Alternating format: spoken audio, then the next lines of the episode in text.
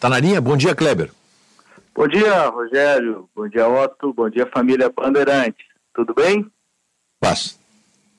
Tudo jóia. Olha, Rogério, estava aqui acompanhando durante uma parte da madrugada e agora de manhã esta adrenalina que está sendo mais uma vez a apuração da eleição norte-americana.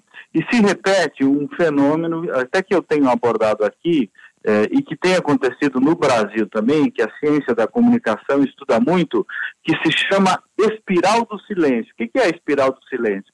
Quando a maioria dos jornalistas, intelectuais, influencers, a elite cultural, os formadores de opinião, tem claramente uma posição em favor de um candidato, no caso lá do Biden.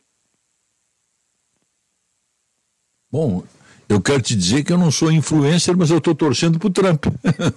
é, tudo do teu lado. Mas claramente lá, Rogério, a grande maioria desses, né? Claro, claro. Essa claro. elite cultural está com o Trump. Sem dúvida. O que, que acontece para o homem médio, para o homem comum, quando é pesquisado? E lá não só e, e, tratam isso como um voto em favor do Biden, mas tratam com uma certa elevação moral fato de estar com o Biden, né? E quem é do Trump é meio caipira, meio um subproduto da intelectualidade humana. É assim que se trata. Esse cara, esse homem médio, esse, digamos, conservador profundo lá norte-americano, quando é entrevistado pelo pelo Instituto de Pesquisa, por um pesquisador, ele fica constrangido de revelar a sua opinião. E aí dá, às vezes, não por uma intencionalidade do Instituto de Pesquisa, mas por esse fenômeno da espiral do silêncio, dá uma divergência gigante entre o que as pesquisas revelaram e o voto das urnas.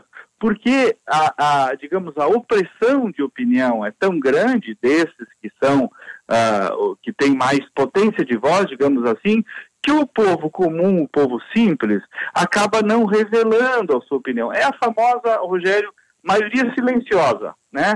O tiozão do WhatsApp, que fica na dele, não incomoda ninguém, não entra em briga, mas está enxergando o processo e chega na hora da eleição e vota. Então, de novo, tem uma posição que vergonhosa para alguns institutos de pesquisa porque não conseguem detectar esse fenômeno. Eu até estou levando de barato aqui que talvez seja um pouco por não conseguirem mapear ou não entender esse fenômeno do voto conservador mais profundo e que vem a eleição e ele se revela. Então, ou se estuda isso, ou se entende isso definitivamente, ou, de novo, vão continuar errando muitos institutos de pesquisa, seja lá nos Estados Unidos, seja aqui no Brasil, que foi o que aconteceu nas últimas eleições e tem ocorrido bastante. E é preciso respeitar, Rogério, entender o sentimento mais profundo uh, desse texano, desse caipira, se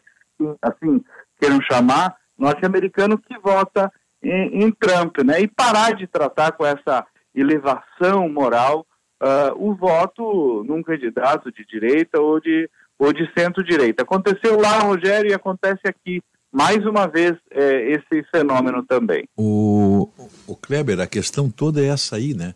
É que essa esquerda, e porque assim se pode rotular o, o, o Biden, que tem a preferência da esquerda americana, eles se acham os monopolistas da decência, da honradez, da dignidade. Eles acham. Os bons modos, né? Os bons modos, né? É isso aí. Ah. Então, eles se acham. Nós temos o monopólio, logo nós somos os melhores. É isso. E é isso que faz com que ah, as pesquisas errem sempre.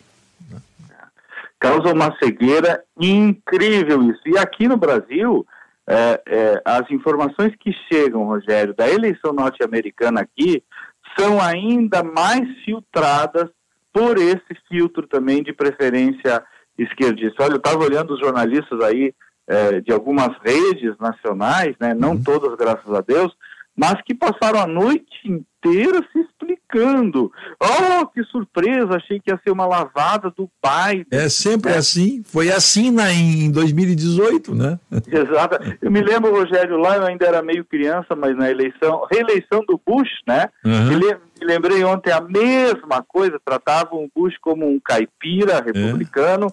como um cara desequilibrado. Ele tinha as gafezinhas dele mesmo, né? Mas veio o povo americano e votou nele de novo, né? Eu não sei nem se o Trump vai ganhar, porque ainda está muito disputado, tá interessante claro. de acompanhar. Claro. Mas o fato é que desde já está muito diferente do que as pesquisas estão, estavam mostrando, né? É o que se vê é, Kleber, o, o, a torcida, a imprensa americana deixa de ser isenta, como sempre foi, para ser uma imprensa torcedora. E, a, e, os, e, e as pesquisas é, manipuladas ou, ou, induzindo, induzindo a, o pesquisado a responder aquilo que elas querem ouvir. E o interior não é assim. O interior americano, o meio oeste ali do, dos rednecks, isso. Né? Esses aí é, é, o, é, é o nosso interior também. É o cidadão que trabalha de sol a sol, que não tem a a formação acadêmica e, e aquela extensa, né? é, extensa titulação de especialidades é. e doutorados a e pós-doutorados. E a né? sofisticação, né? É. Então, é, o, o, o, americano simples é muito parecido, de certa maneira, com o brasileiro simples. Isto. Eles têm. O brasileiro um... profundo, é, né? É, claro, claro. Aquele, aquele é. brasileiro que trabalha na roça ainda, que tem a sua família. Né? É, é, muito parecido com esse, com esse americano que vota no Trump. É... E que toca o país para frente. E, também, sem né? dúvida, né? sem dúvida. É. Veja, veja, por exemplo, que nós tivemos. A, a, a, pandemia, mas a pandemia não afetou o agronegócio. Para o agronegócio, ele continuou trabalhando do mesmo jeito. E está é. aí dando os, os índices superavitários para o nosso país. Então, essa, essa, essa soberba de avaliação de cenário, essa soberba de avaliação de um perfil do eleitorado, acaba gerando essa completa cegueira e, por consequência, o erro. Erro de prognóstico. É. Vergonhoso até. É.